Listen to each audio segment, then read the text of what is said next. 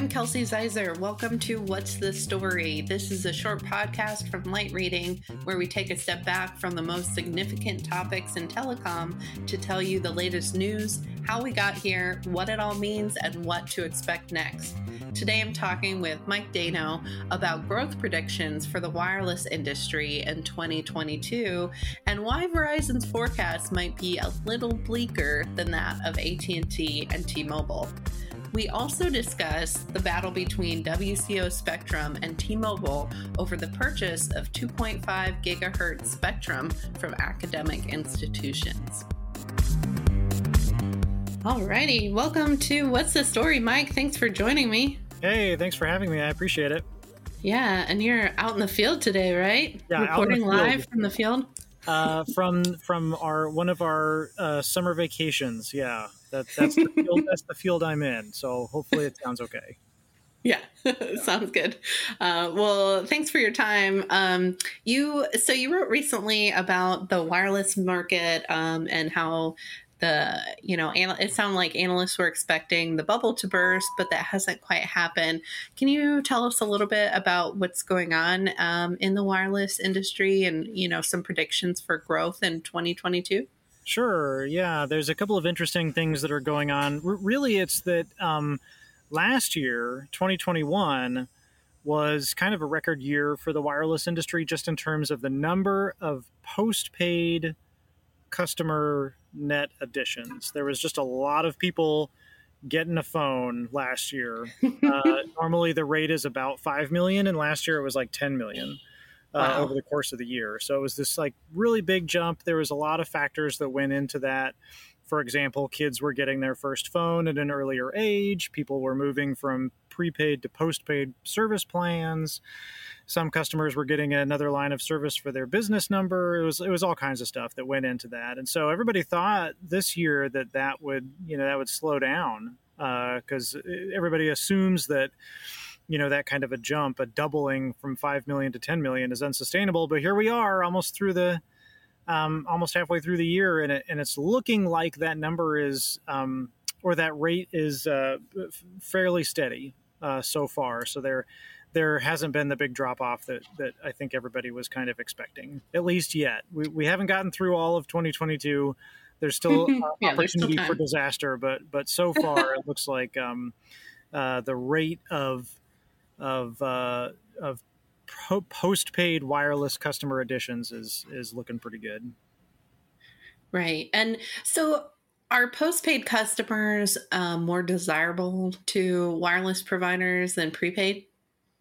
Oh yeah, yeah. The postpaid customers; those are the those are the most valuable. That's the number that mm-hmm. all the Wall Street guys look at.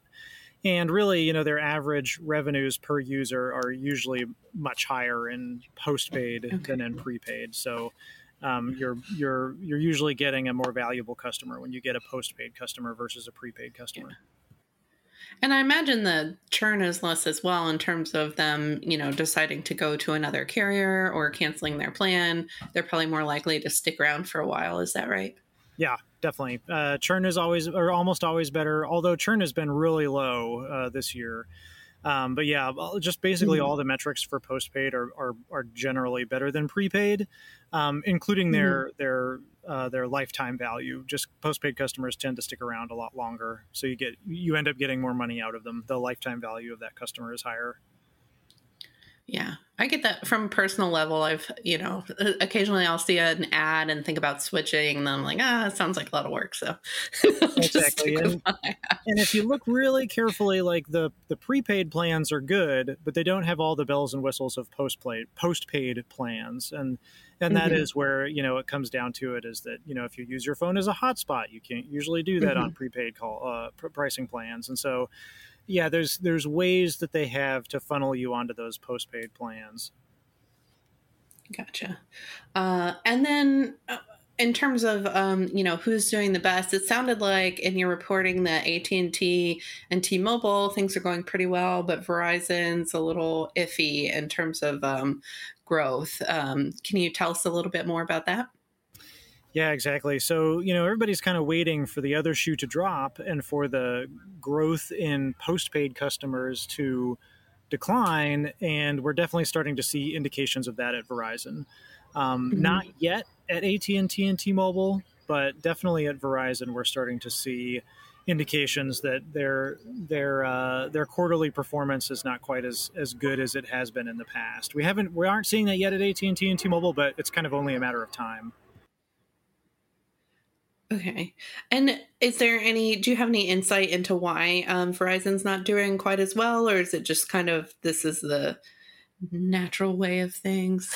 yeah, really. This is the circle of life. Um, right. no, that, that is a good question. I'm not sure that anyone has a definitive answer for that yet. I mean, Verizon okay. is the most expensive carrier. They've always been that way. And they, they, they would say that's, you know, it's because um, of their superior network. I'm not sure that that's true mm-hmm. anymore, but they certainly mm-hmm. um, still think that they can, you know, uh, uh, uh, claim a you know a, a, premium price.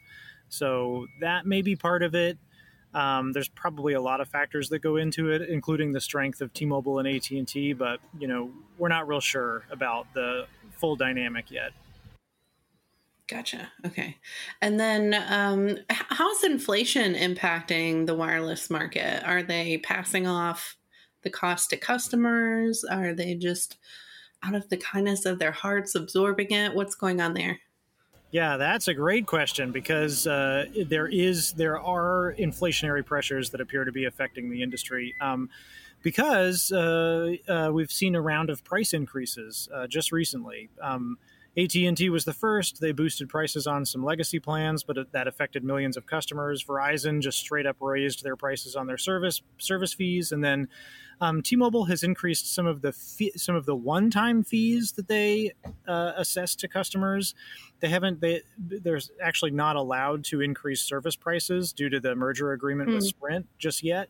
Mm-hmm. Um, but uh, they have increased some some other one-time fees. So yeah, we're definitely seeing price increases, but broadly, the carriers argue that they can raise fees because people need their wireless phone. Like that, you know, aside from like housing and food, you know, your wireless phone is the next most important thing. And so they're arguing that, that they can raise prices because this is a, a necessity.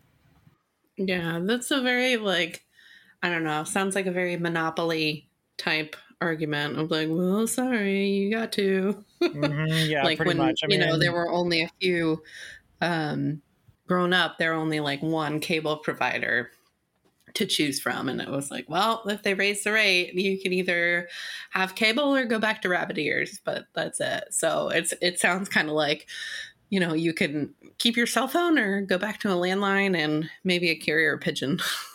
yeah, exactly. What are you going to do without your your cell phone? Yeah, I think it's it, to. I almost look at it as like a bit of a flex. Like they can they yeah. can raise, raise prices, so they're gonna raise mm-hmm. prices, right. and they're just looking for an excuse to to raise prices because you will yeah. pay more because it is a necessity. Um, yeah. I'm, I'm there's a lot of other everyone. factors that go into that, but but yeah, that's kind of how I look at it too. Yeah. Uh, so, also wanted to talk to you briefly about um, the WCO Spectrum and T-Mobile.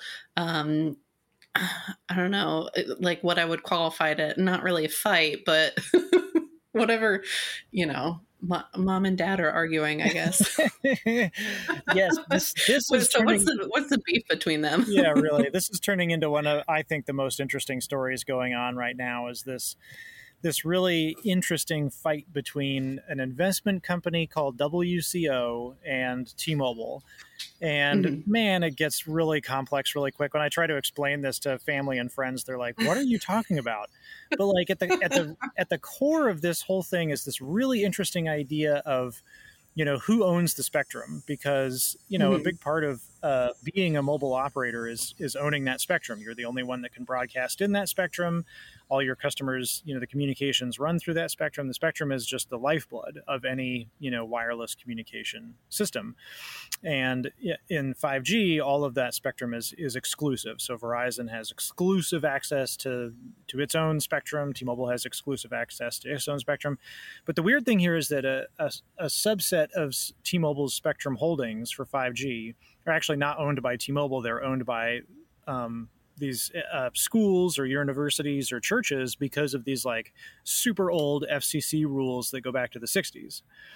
and so those rules are changing. So now um, uh, the schools and universities that used to own this spectrum can actually sell it now. They couldn't sell it before, but they can sell it now. So obviously now T-Mobile, you know, that sets up the opportunity for T-Mobile to buy those spectrum licenses, because b- before this it was leasing them because uh, it, it was technically not allowed to own them, so it was leasing them instead. But the interesting thing here is that so you know T-Mobile can buy those Spectrum licenses, but now so can anyone else. And so this uh, this investment company called WCO, it's backed by a, a, a billionaire um, telecom veteran who the guy who founded Global Crossing in the what 70s and 80s.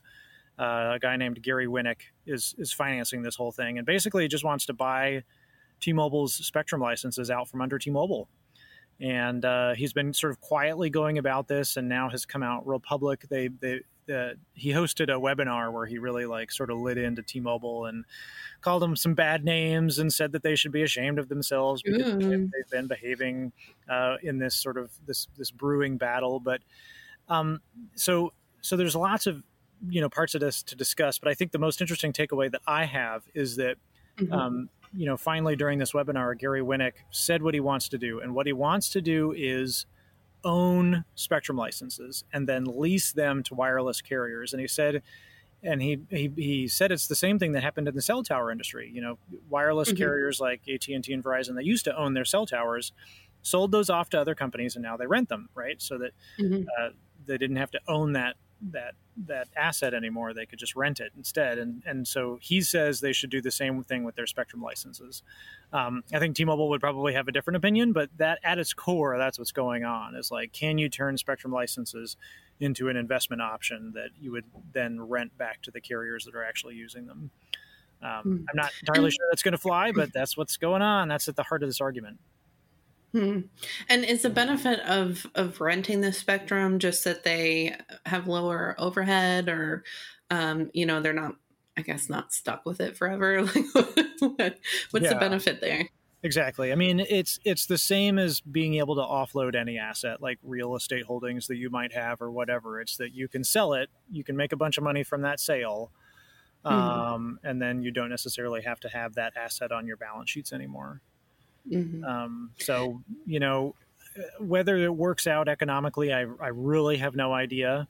Um, it does work out economically that way for, for cell towers. In fact, uh, I think it's uh, U.S. Cellular is the only wireless network operator that still owns its own cell towers. Almost all of them have, okay. have sold them, uh, but U.S. Uh, Cellular still owns its own cell towers. And so, whether they'll end up eventually selling their spectrum licenses, no one knows.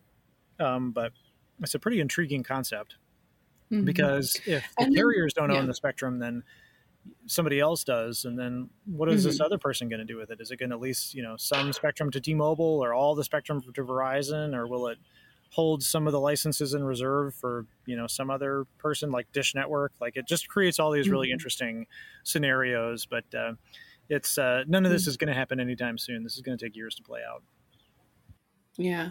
And then you also um, mentioned um, T Mobile's rights to refusal on purchasing the spectrum. Can you explain that? Yeah. So, you know, um, so there's a lot of these uh, these 2.5 gigahertz spectrum licenses out there that are technically owned by you know schools or colleges or universities or whatever, and so T-Mobile is leasing those spectrum licenses, and the way that it works is um, because the, under the terms of the lease, T-Mobile has the right of first refusal for any transaction. So basically, WCO can bid on that spectrum license, but but the first thing that needs to happen is that that school or university needs to go to T-Mobile and say, "Look, we have a bid for this. Do you want to, you know, offer a competing bid?